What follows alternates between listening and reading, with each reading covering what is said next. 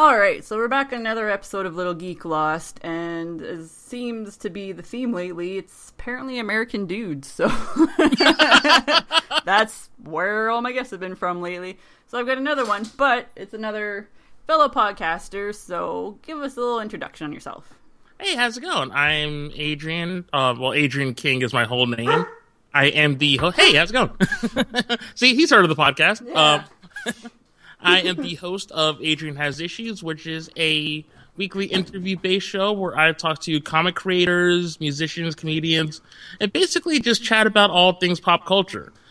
The idea behind the show is that I have spent the better half of my life being a massive comic book fan, but yeah, I wonder, you know, a lot of people, like, do they really know what it takes to, let's say, make a comic book? So I figured what better way to learn about the world of comics than interview the people who make them. So whether they be publishers, writers, artists, inkers, letterers, like, I just want to talk to anybody who's in the industry and just discussing things on a very just sort of just basic level. And we just have laid back conversations, and sometimes we don't even necessarily talk comic books. Like, I, the story I tell everybody is I once had a comic book artist on, and we spent almost two hours discussing the Fast and the Furious uh, movie franchise. And that's basically it, because as I've learned, as uh, was it, I believe Simon Pegg is the one that gave us the quote where it's like, you know, being a geek is more just about, isn't about comic books and sci-fi necessarily. It's just about having this intense love for whatever you're into. Yeah. That's just kind of what I want the show to really bring across. So did you kind of like go into it with that? Like you said, you know, you want to see the, like, kind of behind the scenes of comics. Like, did, that was your plan sort of from the beginning for the podcast? Believe it or not, no. That sort of came in afterwards. Um, I've been podcasting since, I would say, summer of two thousand thirteen. Okay. And I had a co-host at the time, uh, and the show was actually called Adrian and Atlas Have Issues. And my friend, like, we would just get together and just talk comic books, movies, and everything. You know, basically the stuff, you know, normal geeky dudes just yeah. talk about. And I kind of had this feeling that I thought our conversations were really funny because at the time, like, I, well, more or less now, only because, well, my guest should be the star of the show, but I realized I could be very just sort of just outlandish and not necessarily crass, but very outspoken when it comes to the things I'm into.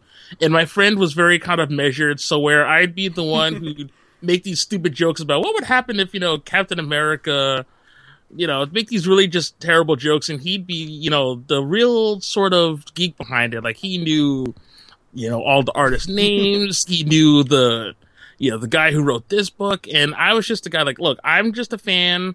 I don't really know the ins and outs. And as we got along and we started going to conventions and meeting people, and I'm saying to myself, you know, this is really cool because at this point, I've just been a comic book reader. I don't really know a whole lot about the other side of things. So we started meeting people, and I realized I kind of wanted to do more of that and talk to people who were involved in the creative process. And as it happens, you know, creative differences, and you kind of have different takes on where the show's direction should go. And around, I would say, fall, winter of two thousand fourteen, I then revamped the show.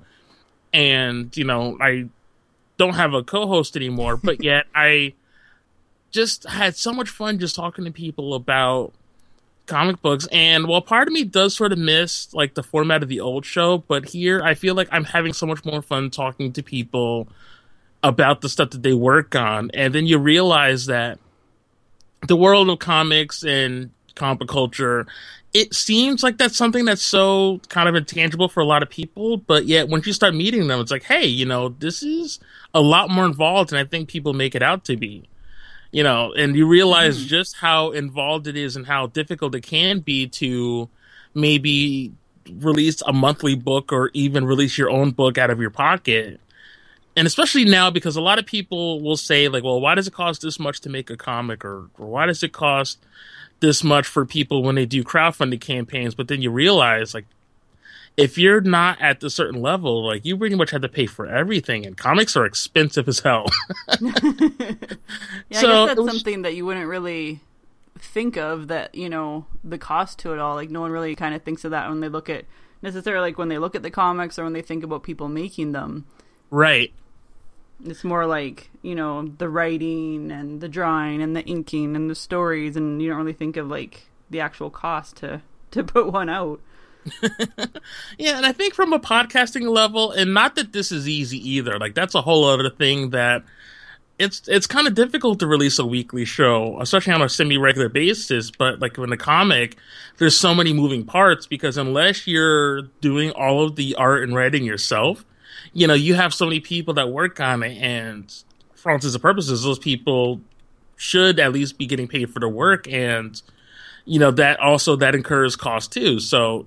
Anybody who releases like a regular book or even a miniseries, I've really come to appreciate just from the conversations I've had, the things that it, like the, the steps that it takes to make these books. And as I've been going along, as I've been talking to more creators, that's something that I really want to showcase more and make in the podcast is, you know, you read them, but yet find out about the behind the scenes stuff. Yeah, like, like it's kind of like. I think that's interesting. I mean, you know, going to the store and buying a comic, you're pretty much just, like, going after, like, the story and, you know, their characters and stuff. And normally it takes the time to think how this comic was made. And we're kind of at that point, too, where majority of the comics out there that I see, like, a lot of people reading and enjoying aren't, like, you know, the main big publishing house ones or aren't necessarily D C or Marvel. There's a right. lot more independent ones out there that are, you know, getting a lot more attention. That seems to be where a lot more people are focusing their attention to. Absolutely, and I think it's a great thing. And don't get me wrong, you know, as someone who grew up on Marvel especially, and, you know, I do have appreciation for certain characters for D C, but Marvel is my bread and butter. And... I'm not gonna like I didn't really grow up reading a lot of indie books. It, it was a really stupid X-Men storyline in the late nineties that I remember reading it and just being so upset that it happened. Like, I stopped reading traditional superhero books for like a couple of years, and I did that thing where I want to read like the weirdest stuff. I want to read the stuff that's so far removed from superheroes, and I started reading a lot of stuff like Daniel Clowes and um you know, like these really just quirky indie books, like a lot of small press, and it's like, man, like these are stories you would never get with a superhero. Yeah, like I think that that's kind of what draws a lot more people in too, is like being able to see all these other stories now that aren't just superheroes; they're just regular people. There's right. a lot, you know, there's so many more of those now, and I, I personally find like a lot of those more interesting too, because I mean, a lot of them end up being more relatable. I mean. It's nice to have, you know, like, of course everyone loves the superhero and the story and, you know, the fantasy of that. But when it's just, like, comics of everyday life and, you know, just people going, like, their personal situations or whatever, you almost get, like, a stronger connection with them, I think. Right, I, I agree a lot. And also what's happening now is there's a shift in not only just the business side of things, but also the social side, because... a lot of people, I think, still feel a little intimidated by comic books because for years it was, if you didn't get in at a certain point, and it's like, okay, I'm a Superman fan. I liked maybe the cartoons or the movies or what have you. I want to read a Superman comic. And then you go to your store and you're like, all right, where's a good jumping on point if you've never read a Superman book? But then you're looking at books where you have something like five hundred issues or you yeah. have... you're in like this big event that you don't necessarily know anything about, and you're like, shoot, well, because this seems so intimidating to get into, maybe I won't read it as much. But then if you start with a book that maybe isn't that, or something that's a little bit more, the, the word escapes me at the moment, but something a little less involved. Yeah. Something like an indie book where you're like, hey, I enjoyed a story. It's not Superman, but... I don't necessarily have to go through, you know, decades worth of storylines just to read this one book, and you can approach it from a much more human way. And what I like is now that indie books are so prevalent, it's actually changed the approach in how traditional comic books are even telling their stories, and it's sort of funny how it's sort of come back in the other way. Yeah, I think that, like, like I totally agree with that. I mean... when my husband and I decided to get back into comics like a few years ago, because, you know, we hadn't really followed any or whatever, and we went to the local comic store and we're like, well, you know, trying to figure out where to start and where to get in, and that was right when the New fifty-two had kind of started up. It had been pretty recent, so we're like, oh, you know, maybe that's like a good point to kind of get into them, because we both like D C and stuff. But Right. It got to the point where there was like just so many different storylines and different trains, and there's like, you know, four or five different Batman ones, and trying to figure out like which one you want to actually read. So it's, you know, getting a whole pile of like, you know, one issue kind of from like each kind of one to see like how far you want to go into it. And it kind of just got to be like a giant headache, and got very behind on comics, and ended up with, you know, we had like thirty, you know, almost like thirty something comics in our pull list, and then got down to like, you know, four or five. And I think, you know, we could just cut back a lot because we weren't reading them. We were just, you know, sort of going through the motions every week, going there, picking them up, and not actually reading them because we were losing interest. So I mean, it got down to just a few, and I haven't actually been there for probably about a month or two now, um, just because, you know, busy and stuff, and just kind of fell away from comics for a bit. But for me, I always found like the ones that I was more drawn to were like the smaller ones, the ones that may not be out kind of weekly. Um, one of my favorite ones is Lenore, that comes out just sporadically pretty much whenever. Oh, I love Lenore. Like, writing one. You know, every time I go, I'm like, oh, is there a new Lenore? Nope, no new Lenore this time. And then maybe you'll get lucky and there'll be one, you know, once every like maybe twice a month, and then not one for like six months or whatever. But yeah, that the release schedule on that one has been very, and I don't know if maybe that's because the comics are only created as they come across it or what the deal is, but it is really interesting yeah. that they've still managed to keep such a dedicated fan base, even though the book releases aren't necessarily monthly. Yeah. It's like, I, I don't know. It's almost like just whenever they feel like putting one out, it seems.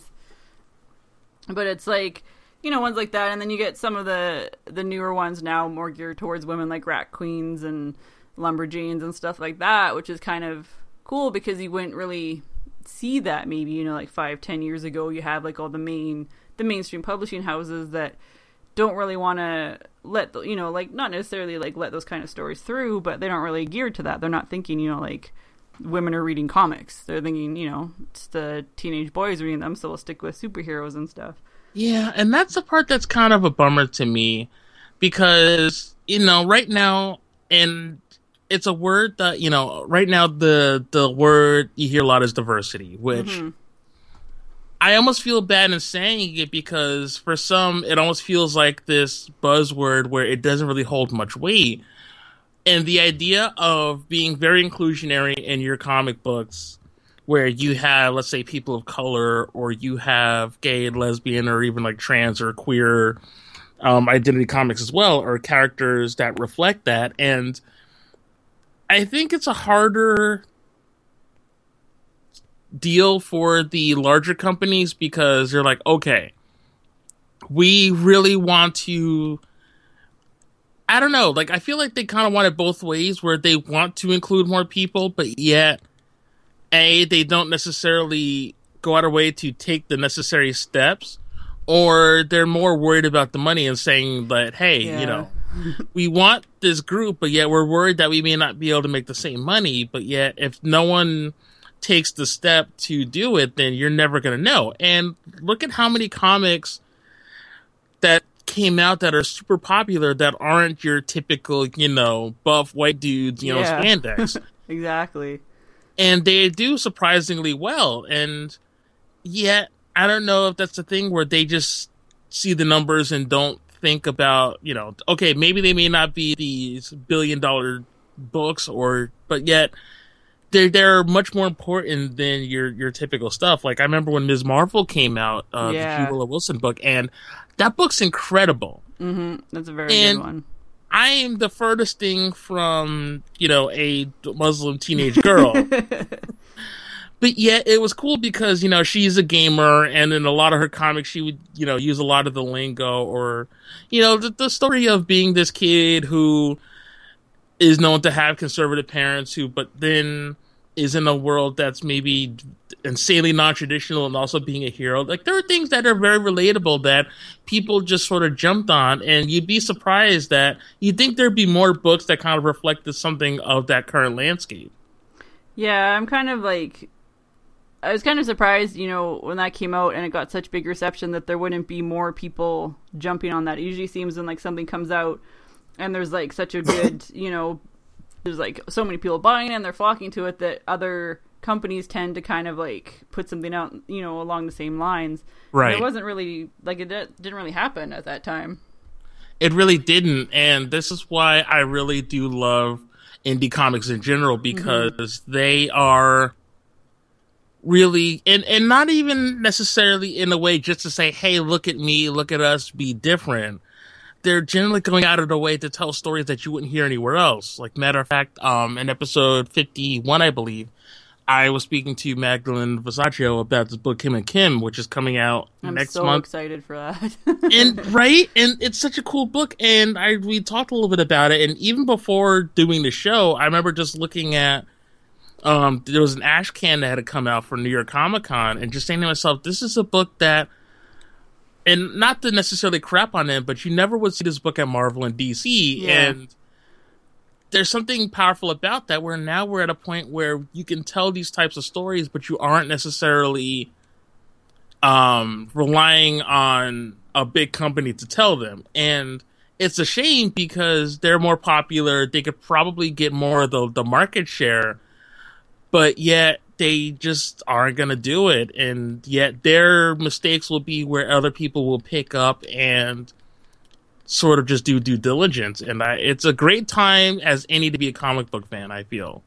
Yeah, I think it's kind of like how a lot of things are going now. I mean, with comics, and then you got podcasts and so much stuff on YouTube, and it's people are finding the way that, you know, if they can't find what they want to read or what they want to listen to, they just make their own stuff. Absolutely. Exactly. It's like, Thank it's, you. I don't listen to traditional radio in my car. I usually either listen to podcasts or, you know, a lot of music from indie bands that I've just found online.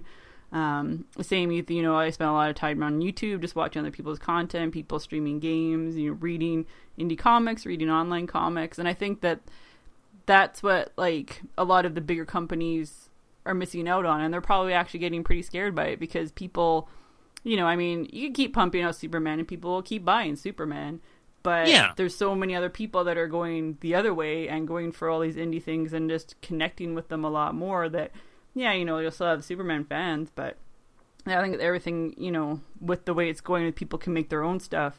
It's just a lot more stuff like that is going to keep coming out. Like, everything just keeps getting bigger and bigger and more stuff that way. Yeah, it's something that's really interesting, and I'm hoping that this momentum that we've been seeing in, and not even just five years, it's been at least maybe just a couple of maybe two years, yeah. couple of months, it feels that there's just really been this big push. And I'm really just hoping that this isn't necessarily just a passing phase, that this is something that really holds. And again, I'm not saying that Batman is whatever, or the Avengers or whatever, because I'll always love those comics. Yeah. I'll always love those characters.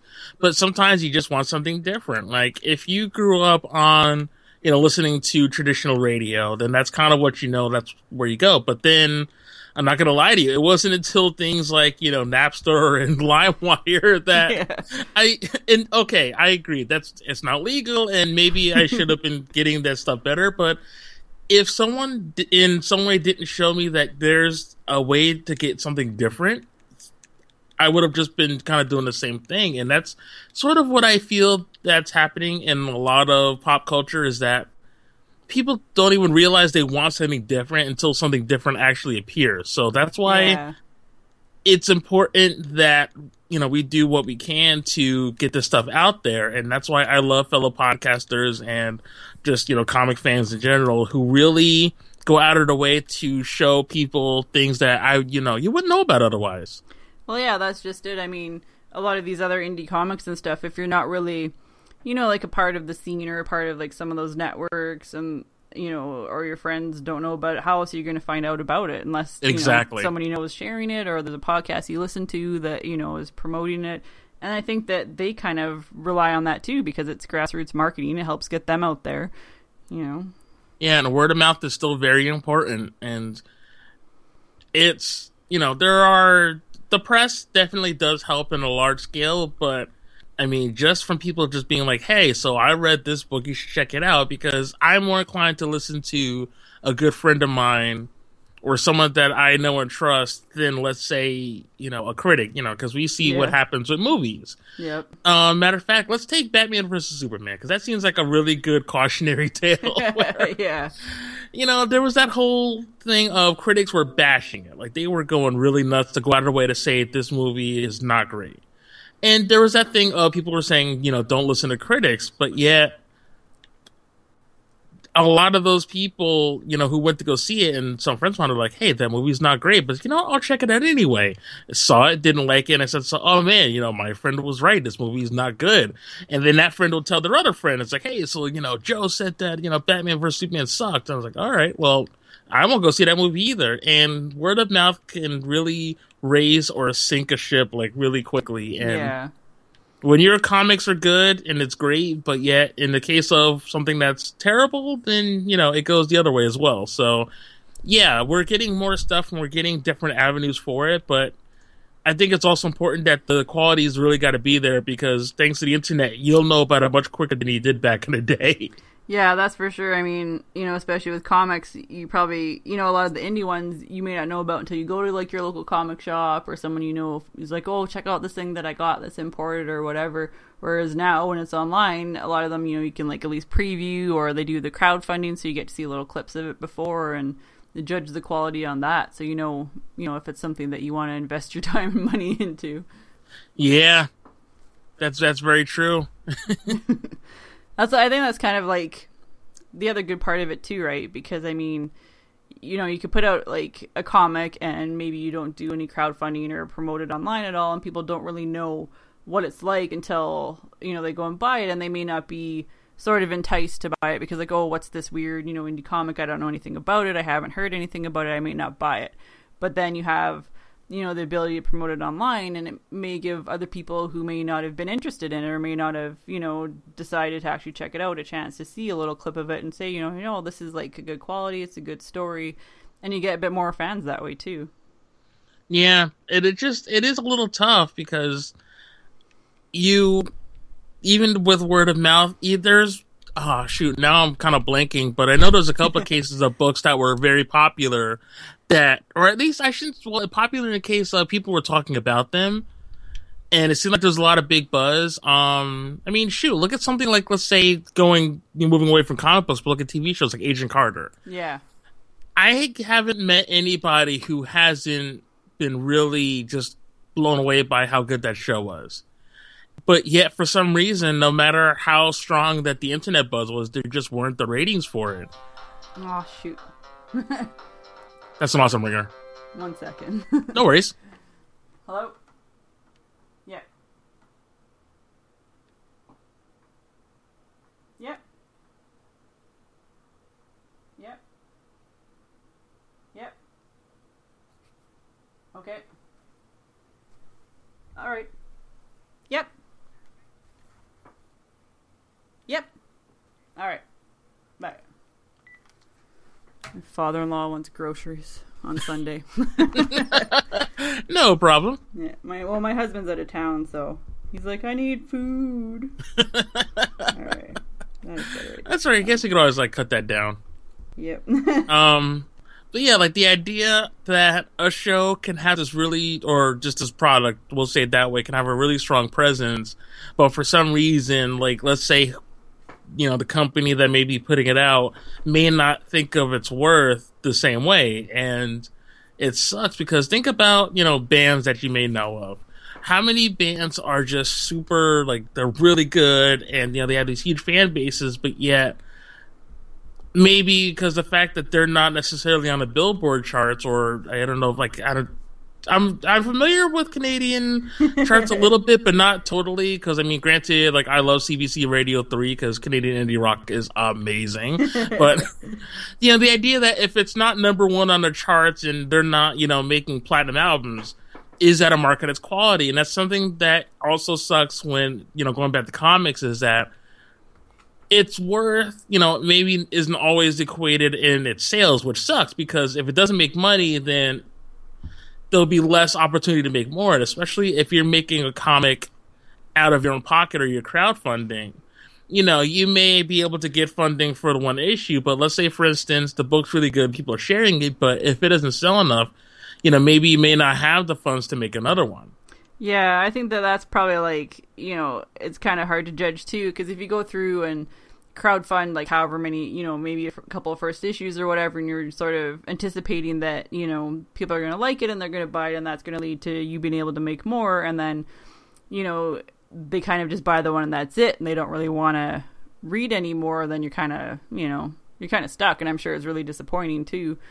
Yeah, a lot of good books that I enjoy, like even, let's say, in Marvel's case, because after Secret Wars, they sort of rebooted, or not really rebooted, but they kind of relaunched a lot of titles, and there are a lot of titles therein that were really quirky, you know, they're kind of like a lot of side characters that maybe normally wouldn't have gotten their own books, like Vision.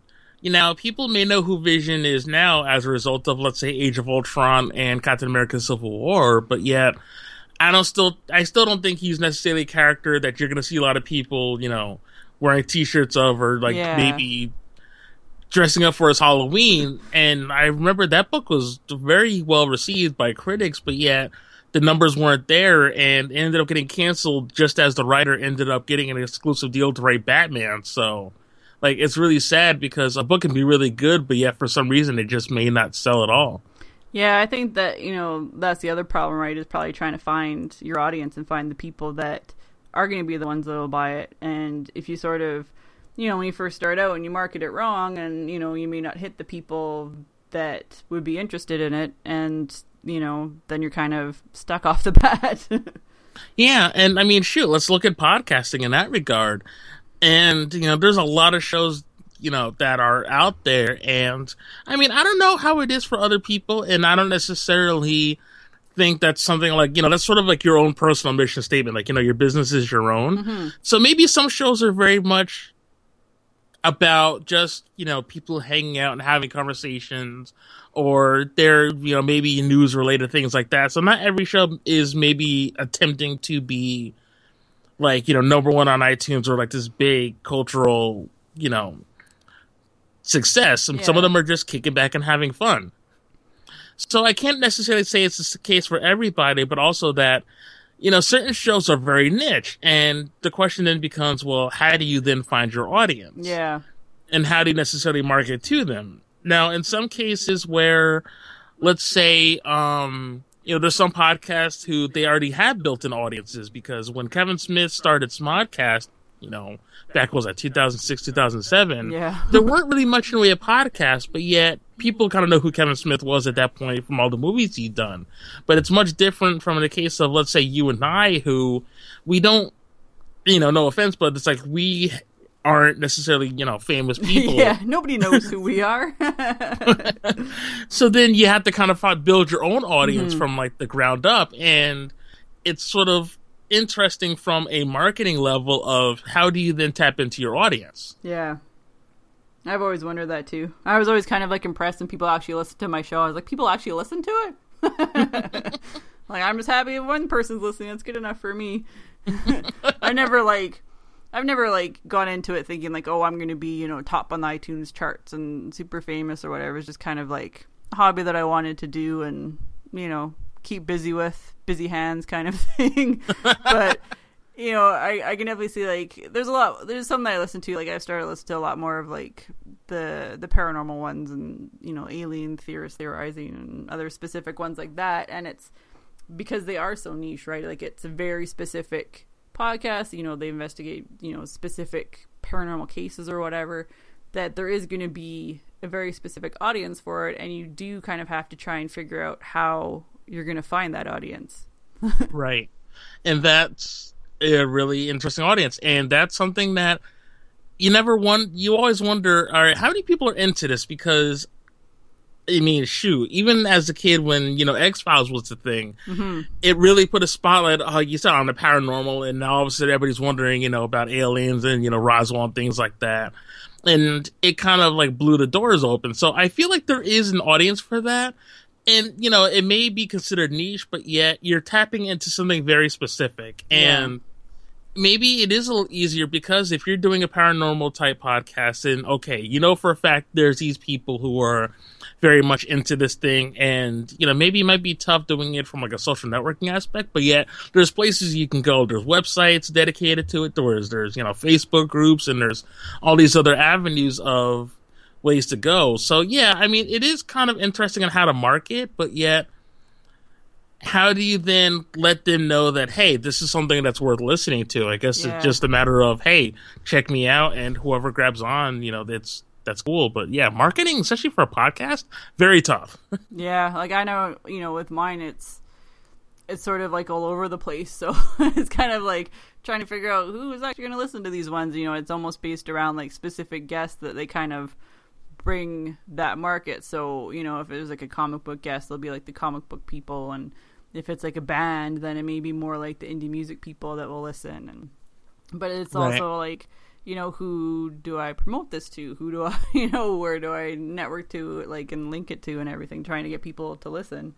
So, I mean, it, again, it's probably the same, you know, with comics too, when you're starting out a comic, and especially if it's more one that's not necessarily like a theme base, you know, it's not like a superhero or specifically sci-fi. If it's one of those regular ones where it's just, you know, everyday life kind of thing, who do you even go after as a, an audience for it? Right. And that's really what it comes down to. And I don't know, some people are just very good at just marketing to people. And that's why I think what's important for, you know, let's say indie podcasters such as ourselves is that because we're not necessarily pre-existing like household names, like let's say a Kevin Smith, or even like let's say some of the podcasts from like Earwolf or things like that, where we don't necessarily have these other avenues of personalized way to find out about us. So that's why it's that much more important to kind of make sure that we put ourselves out there and really interact with people. And I know you're always on Twitter, as am I. Yeah. And it's really cool because maybe in a way we can maybe do something, let's say, like a Kevin Smith may not be able to do, because we kind of have a little bit more leeway, like a room, I don't know, maybe elbow room to just kind of interact with people. And I really do enjoy, like, let's say the, the Potter Family movement, where being able to meet other podcasters and, you know, bouncing back ideas and doing guest spots and stuff, because it really falls on ourselves and our personalities to put ourselves out there. Because you're like, well, who's Adrian and who's Mandy? Yeah. It's like, oh, that's that person that, you know, always like, you know, making really cool, you know, stuff on Twitter or things like that. So using social networking is really, really intense, because yeah. You have to kind of work twice as hard to make sure that people know who you are, even if they don't necessarily listen to the show. Yeah, I think that, you know, like you, you mentioned the Potter Family, I think that that's kind of what's helping a bit too, is being able to find that and talk to the other people on it, and, you know, cross guest on their podcast. So then you kind of have a little mini platform to get yours out there. And then, you know, you being on mine, so someone's listening to mine and haven't listened to yours before, oh, they might go and listen to yours. And then, you know, the next thing for guests on your show. That's kind of like, I think that's kind of like how you have to do it. I mean, I don't know how else, you know, other than like buying advertising and stuff, I think that's probably like the best way to advertise it, is to get on other people's podcasts. Yeah, someone had mentioned it like a great way. And um, matter of fact, Magdalene, that same episode uh, fifty-one that I did, um, the idea that indie comics is kind of like having a garage band, where because you know you may only have like a certain number of musicians in a particular area, um, and it falls on them to really sort of be collaborative, because since it's such a small market, you really have to then kind of have like a concentrated effort to make sure that each person is doing their best to kind of not only push themselves, but also the guy or woman next to them. Yeah, exactly. And I think that, you know, that probably helps things too, right? Because it's everyone sort of banding together to make this project that they really have a lot of heart in and a lot of faith behind. And that probably, you know, makes it a bit more, more of a better product. I mean, you can tell when something's got, you know, heart in it and has been, you know, has had love put into it and put out there, rather than something that's just like mass produced and done for the money. Right. And, you know, quality is always key. And, you know, it, it's tough because, like I said, we're not really made of money. You know, sometimes we have, you know, we often have day jobs, or maybe we don't have day jobs. So you're really going to have to rely on the tools that you have. But yet, even if a show doesn't necessarily sound a particular way, even if just you're engaging, you're fun, and you have a general... genuine love, excuse me, of what you do, I think that really comes off with people. And like I said, I really do enjoy your show because A, Canadians are awesome. And B, it's like you really just I, um, get into what you do. And I remember the first episode I listened to was, I think you had did, done one with, um, oh, what is the gentleman from Intercomics? Um, uh, oh, his name escapes me because there's Dan, there's, is it Matt? Jack? Probably. It was Jack, yes. Yeah, Jack, British Jack. British Jack. And it's just like, oh, cool. And that's kind of how I knew about you because at the time, I was, you know, not at the time, shoot, that sounds terrible. I mean, I still am a fan, but at the time, they were one of like the first podcasts that we really sort of connected with when we were still Agent and Atlas. Yeah. So it's like, oh, I really like these guys. And then when he, you know, Jack did the show with you, it's like, okay, so it's I know a different Jack side of Jack. Yeah. Very different side of Jack, but yet, you know, so clearly this person must be cool because, you know, otherwise why would they do a guest spot on the show? So then that's kind of how you start meeting people, and that's, you know, why we can't be jerks. Yeah. Well, I think that that's just it. I mean, once you sort of go around and guest on other people's shows, I mean, that's kind of like getting your name out there and promoting yourself too, right? So you're not gonna, you're not gonna want to like talk smack about them. And I think that, you know, anytime someone offers me to guest on their show, you know, if I haven't heard it, obviously I'm going to go and listen to it and make sure it's something that, you know, I not necessarily approve of, but something that, that I agree with and agree with being on the topics and everything. But I think that, you know, pretty much anytime someone asks me to guest, I'm going to say yeah, because it's, it's good, you know, promotion for me. And they took the time to ask me to be on their show. So, you know, I'm not going to be a dick and be like, no, you know? Unless it's like some weird Nazi show or something that asks. Yeah. Me. But, you know, if, if it's something that, you know, I'm going to listen to, or even it may not be one that, you know, I normally listen to. I, I mean, it could be one that's on, you know, geek topics that I may not know a lot about, but I'd still like to know about. And I know a little bit about a lot of things. So, you know, I'm willing to, to guest on anyone's. And like I said, I like guesting because then I don't have to worry about editing or recording. But it, like you said, you know, it's a good way to network because, you know, with Jack being on mine, then you got to learn about mine, and it kind of spreads it around that way. So, and I think too, you know, like with talking about Jack specifically, you get you get to see like a different side. So if someone like with theirs, for example, Intercomics is very sort of structured and comic based, and he's, you know, like in control, and he's like, "Okay, we're talking about this, and we're talking about this, and, you know, right. Now it's time about this." Where he comes on mine, and I'm like, "Whatever, it's free for all, time travel sandwiches," like you know, completely different and out there. And I think it does like good for both audiences because then they see that different side of him. So then they can, you know, you get that little behind the scenes thing when you go back and listen to his, and you're like, ah, you know, he's all posh on his show, but then he goes on this other one and he's all swearing his head off and losing control. It was so cool at the time. I was kind of surprised in that way of like, you know, having like a grandparent at the table, you know, at dinner, making like a really like dirty joke. And you're like, like, yeah. You know, you're almost like, how dare you? But you're like, wait a minute, this is kind of rad. Like, you know, you're right. It's this different side of somebody that you never would have seen, but yet it's still very much, you know, ingrained in who they are. And it just made me appreciate not only your show, but, you know, Jack as well. And that's yeah. Why you're right. Guest stars are really cool that way. Well, and it's kind of, it makes it more like, more like a community feel too. Like we're all just sort of one big internet family, you know, you get to be on other people's shows. And specific with the Potter Family movement, it's kind of cool seeing me like, oh, I like this podcast and this person, and now they're on this other podcast that I listen to. So it's kind of cool that, you know, they're crossing over with these two podcasts that I listen to, and their guests are swapping back and forth and, you know, going across all these other ones. So you get more networking that way. So even if I'm already listening to that other one, it's still kind of cool seeing, you know, that these people are friends with those other people and, you know, sharing time on their podcast. Right. And something that I also think is really cool, the idea that, I mean, let's be honest, like there's but so many shows you can listen to in a day, and it's tough because there's so many great people that, you know, you want to listen to their show, so maybe you don't get to it right away because, you know, it, it can be a lot, and, you know, a lot, you know, life happens, and, you know, you have so many things going on in any given day. But what's cool is that also in the fact that, you know, maybe there's certain shows that I'm not necessarily into. Like, and I know there's a few where maybe the topics are something that I'm not necessarily into as much.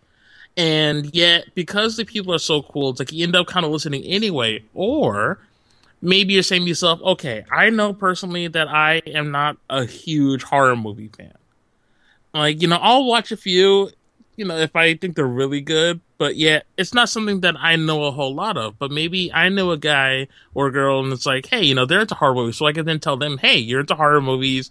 Um, you know, this guy I know online, you know, they do a show. Maybe you might want to check it out.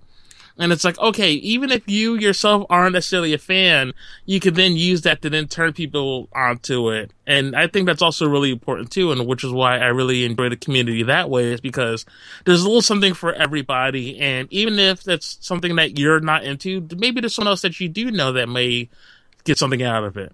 Yeah, I think that, you know, it's it's networking for you, but it's also networking, like you said, for other people, because you can tell your friends to go listen to it. Or, you know, if you discover a podcast, and like example of my friend, she's not a big listener to podcasts, but she likes to listen to a few of the ones that I listen to because they do YouTube videos at the same time. So she'll go and watch the YouTube video of it and listen to it, and, you know, kind of got her interested in it that way. So it's, it's extra marketing across that way where, you know, because I'm listening to this, I may know other people who may not be like already podcast fans, but they will go and listen to that specific podcast because I recommended it to them, and they'd have no other way of really knowing about it.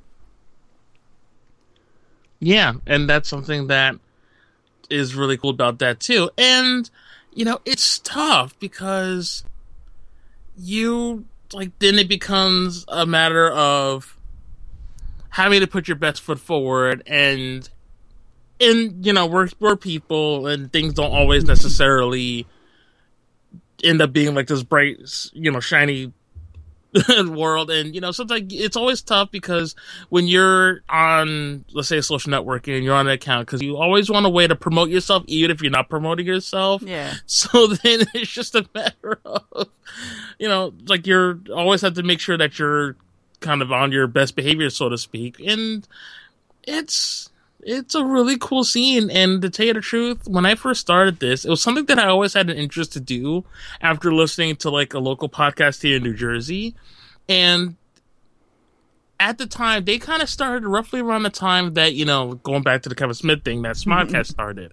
And yeah, I'm like, okay, of course Kevin Smith would have a podcast like this because he's famous or whatever. But yet, um, Big Kev's Geek Stuff is the name of the podcast. Uh, they're based out here in Jersey, and the one co-host, he used to be a, a clerk at a local store, and, you know, I used to chill with him, you know, while he'd be working, we'd talk about movies and stuff. So it's like, oh, and he's like, I do this podcast. I'm like, what's a podcast? I'm like, here, check it out. We talk about, you know, you know, geek-related stuff, as the name suggests, and, you know, collectibles and things like that.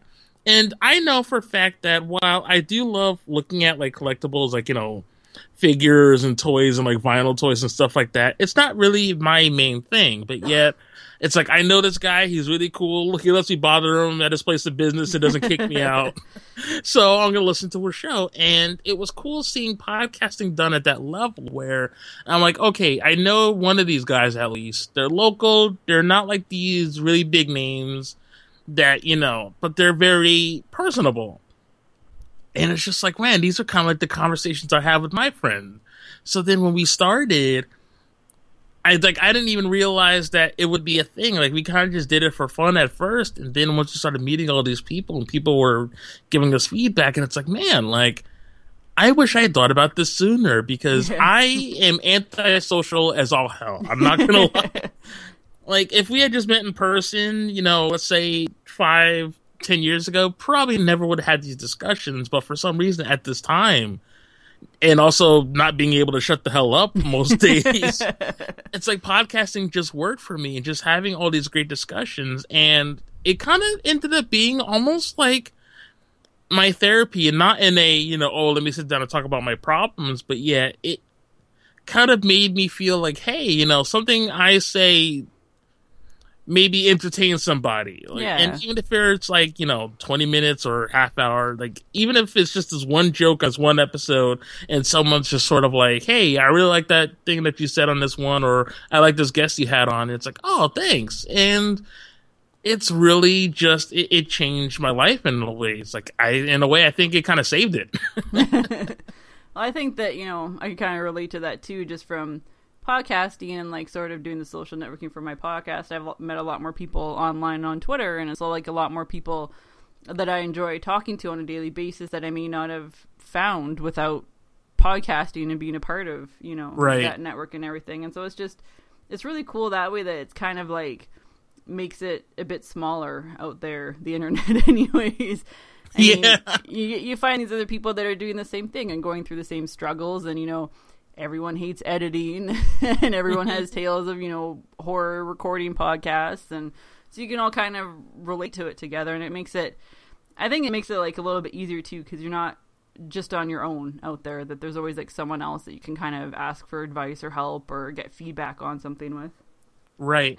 And that's also what's key too, is, you know, the editing part. I don't know, like, I mean, granted, uh, my best friend, because actually we have a show um, called Ignoring Movies that, let's just say we've been recording for almost two years, but then, like, I think we only maybe posted, I would say, eight episodes, because, you know, he recently had a kid, and, you know, I got busy with this show, so we don't necessarily always post, but yet, the idea then came to be that, you know, we just use this show as a means for us to get together and talk, because, you know, our lives are busy. You know, he has kids, and, you know, I'm in a relationship, and this thing became a reason for us to get together and connect, where otherwise we may not have talked for, like, you know, weeks on end. Yeah. But that editing sucks, because apparently he told me, like, you know what? I had no problem. I liked editing, like sitting down like on a Saturday afternoon and kind of just plugging away at a show, and I'm not gonna lie to you, it can be very stressful, especially when you've got, you know, choppy audio from like a program, and then you gotta have to find a way to put it together, and it's hard work, and anybody who tells you that podcasting is easy is not doing it right. Yeah. Editing is not fun. Yeah, but I think at the that's end why of the day, like, the... I don't really edit too much. Like, I'll cut, you know, I'll cut stuff that doesn't fit, or I'll cut, you know, like the coughs and the pauses and stuff, you know, change the levels on stuff, but that's pretty much it. I prefer if I don't have to edit much at all. Yeah, it'd just be easier that way, but then sometimes, like, it just happens. But yeah, I, it's like that quote, what is it? Like, I hate writing, but I love having written. Yeah. I think that's how the quote goes. Like, I feel like I'm saying it wrong, but it's that same thing with, like, podcasting and editing. Like, I really, it, it's annoying sometimes to edit a show, and especially ones where, you know, then the editing software may botch, because I've done, like, a full edit. It's clean all across the board. I go to save it and have the program crash. Yep. Or, you know, maybe there's this really great part that only to find out that Skype glitched out and you can't hear it. And I'm like, oh, man. Yeah. But yet, once it's done and it's posted, like, it's this great feeling of, like, it's out in the world, and hopefully somebody will then enjoy this, and that your hard work and those all-nighters that you pull, it will then turn and brighten somebody else's day, and it kind of makes it worth it. Yeah. No, not even kind of. It really makes it worth it. Yeah, I think so too. I mean, like, you know, you notice that, like, all the hard work you put in, and I always think it's kind of funny where, like, I'll sit there and I'll be, like, super critical of some parts of it, and I'll have, like, my friends be like, I didn't even notice any of that. Like, I didn't hear that. It didn't bother me. And I'm just like, oh, you know, there's, like, this click I couldn't get rid of, or this popping, or, you know, I spent hours trying to fix this one part and it's just not coming out right. And they're like, whatever, it sounds fine to me. I'm like, you don't understand how much work went into this. Yeah, like, it just, it never seems that way at first, but, you know, once it's out there and people are enjoying it, like, it just really makes it worth doing. And, and as much as it kind of can be time consuming to edit, it's just a part of the process. And yeah. Unfortunately, I'm not at a place where I can, let's say, maybe, you know, have someone else do it. But granted, I also am very particular about certain things, and sometimes it may just be easier for me to edit it than somebody else. I wish I could be one of those people that just sort of, like, has it all sort of done at once, where they, like, play their intro and then, you know, record the podcast and then cut it at the end, and then, like, that's it. And just, like, you know, upload it and it's good to go. That would be nice. Yeah, I, I wish it could be that way, but I think in a way it almost kind of helps me. Like, the idea of I don't know, like an athlete or like a sports team who then watches like footage from like an old game to kind of get an idea as to where they are and where they came from or where they could possibly go. Like something about the editing to me though is important, because to me, I feel like when I listen back to certain shows, like I can't edit like right off the bat. Like I need at least like a day to kind of separate myself from it. Then I come back and listen to it and go, wow, this is really interesting. Or, hey, you know, I like what I said here. Or, man, maybe I should set it a little bit differently this way. But yet listening back to it and listening to myself and how I sound as heard conversations, you know, it's like you almost kind of start taking mental notes and saying, okay, maybe on the next show, if something like this were to come up again, maybe phrase a little bit differently, or it's a way of kind of like self-improving and self-checking. Yeah. Not At least like, that's what I tell myself. Try not to say like so much. like, oh, totally. And there's certain things like that. I hate that, because it's there's always these episodes where I'm editing and I'm saying to myself, why, but why do I say it like this? Yep. Like, why are you saying like so much? And it's like, why did you giggle here? Yeah, exactly. Oh, man. And I don't know, like, I'm very, like, subconscious and can get, like, I'm kind of like my harshest critic sometimes. So when I do a podcast, I'm like, man, I really hope I didn't sound like a total idiot. See, what you need to do is what me and my friend have started doing with our drunk pods, where we just put the microphone on and get drunk and talk. Because then I realized that, you know, my regular pods, they sound a lot smarter. It's funny listening back to though. It's it's actually like pretty hilarious, because having that like recording of yourself completely drunk and like seeing just how sloppy you get or the things that you say. And for me, like, it's funny for her, because it's we've known each other since we were like about five, and so for thirty That's years awesome. Now. And you know, we basically don't even remember meeting each other. Like, we can't remember meeting each other. That's how long we've known each other. That's kind of amazing. Yeah, and so, like, getting drunk with her recently, and she's like, you know, she knows me very well, but it's just, like, getting, like, this whole other side where it's, like, I have bad A D D in my normal life, and then when I get drunk, it's just, like, completely loses any kind of focus, and it's just, like, so random. And I'm like, that's what my brain is, like, on a daily basis, but I kind of have to control it. And then the alcohol just wipes out that control. And it's just so random. So I think it's like funny listening back. I'm like, man, that's what she has to put up with when I'm drunk. Like, I feel bad for her. I feel like I should be buying her presents each time. Right? But I'm sure at the same time she really enjoys that time that you guys have. Oh, and yeah. yeah, you may be, you know, being a goofy or whatever. But yet, it's also kind of a cool way to... Like, it's almost like a time capsule that mm-hmm. you say to yourself, hey, you know, on, I don't know, what's today, June tenth, yeah. uh, you know, twenty sixteen, um, you know, I had a chat with Adrian, and it's like, yeah, I don't know, and who knows? I mean, we may end up doing more shows together, what have you, but yeah, I can always say at this time, this is what I was discussing, and yeah. I'll never regret having did this show. And that's why I said I wish I had done it earlier, because my cousin and I, you know, before he, you know, had kids, whatever, we used to just get into these really stupid conversations that part of me would almost feel bad doing a podcast, because like, maybe people don't need to know that I say these things.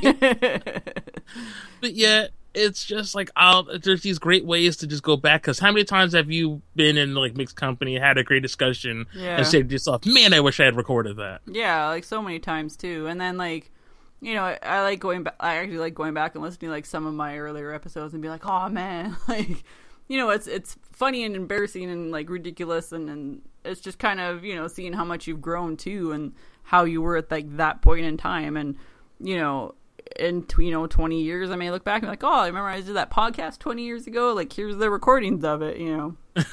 And, of course, everybody's listening to, like, you know, and you're just, like, either cracking up or cringing terribly. Yeah, exactly. Well, like, my friend and I, we used to just do, like, you know, those stupid kids' radio shows with the tape recorder when we were kids, and just, like, oh, you wait, you did that too? Them. Yeah, terrible thing. Oh, my like... God. My cousins and I, like, and my sister, we used to do that too, and I was like, man, think about it. We might have actually invented podcasting. Yeah, and now I'm, like, thinking, I'm like, man, I wish I had, like, that tape, because it would just be so funny to hear now how, like, ridiculous we were as children.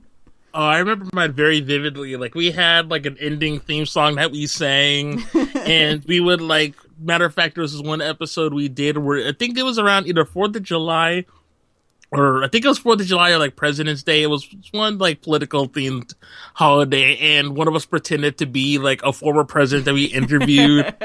Like, and right now it feels like to do it now would almost be like a comedy Bang Bang sketch where, but it was just like, man, like, and I think about it, I've been doing this this whole time and not even realizing it. And it's just amazing just how much that kind of carried across my life. And now when you think about it, I'm so glad I'm not the only one that did that, because I'm like, oh, good, I'm not the weirdo I once thought I was.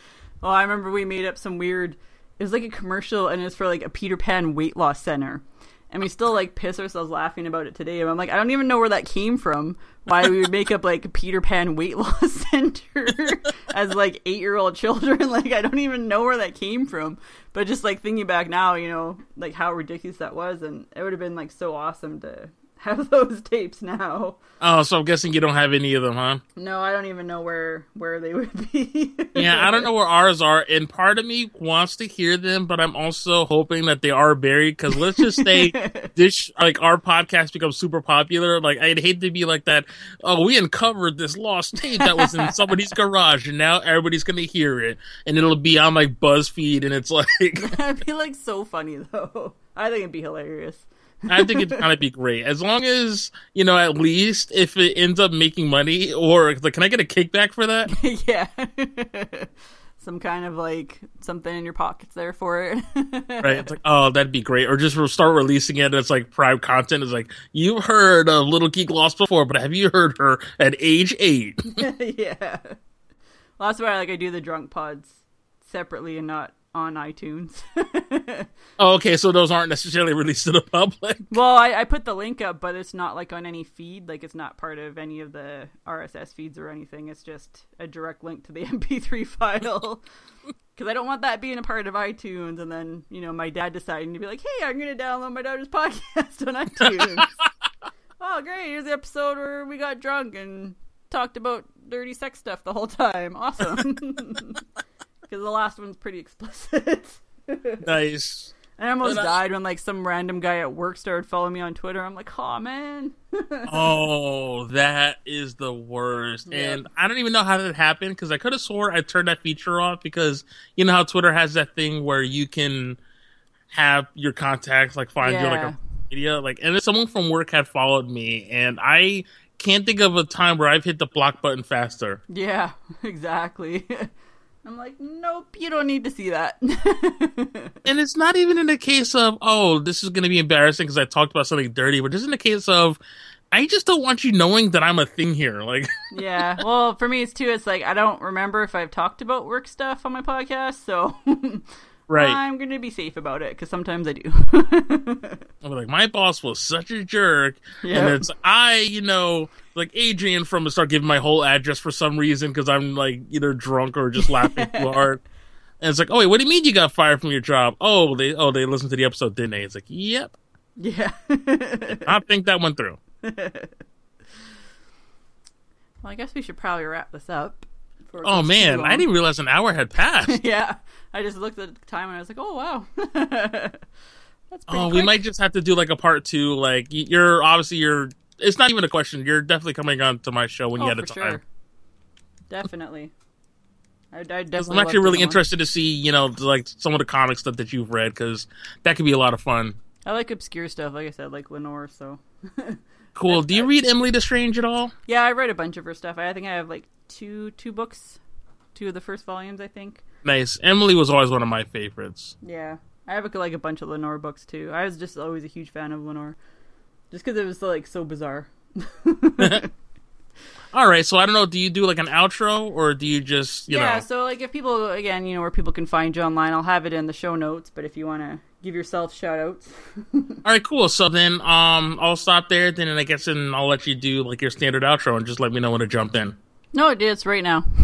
Oh, this is the outro? Yep, just, like, where people can find you online. Oh, okay. So there's a few places you could find me because, well, it's the internet and there's a thousand and one places. So the first place is adrian has issues dot com.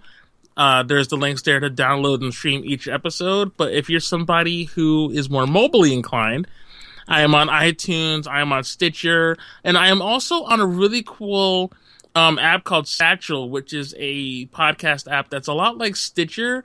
But what's cool about them is that it's a lot more streamlined. And also, if you're someone who is like, you know, donates to podcasts, there's actually a link you could do it right there. And it's oh, doesn't nice. have all the bells and whistles of Stitcher, but yeah, I feel like it's It's a lot more about the audio and a lot of the bells and whistles, because I figure some people just aren't into certain apps, and it's both available for iOS and Android, so you're not stuck if you only have one format. Uh, let's see, where else can you find me? I'm also on Google Music, and as we discussed, I live on social networking, so I am on Twitter all day, every day, at Adrian Has Issues. And if you're on Facebook, I'm at facebook.com slash Adrian Has Issues. And that one I'm not on as much. I mostly just post like news and links to the show, but Twitter is my home base. So please hit me up. I love to geek out. And thank you for having me on, because I had so much fun. And thank you so much for the invitation. Oh, thanks so much for being on. It was definitely a fun conversation. And like I said, you know, I'll come on your podcast and you can come back on mine, and we'll have more yeah, fun, very much so. geeky conversations. Thanks for listening to Little Geek Lost. Hope you enjoyed this week's show. You can find me on little geek lost dot com, on iTunes, on Stitcher, on Geek Life Radio. New episodes come out every Monday. And, of course, you can find me on the Men Rule Network at men rule dot net.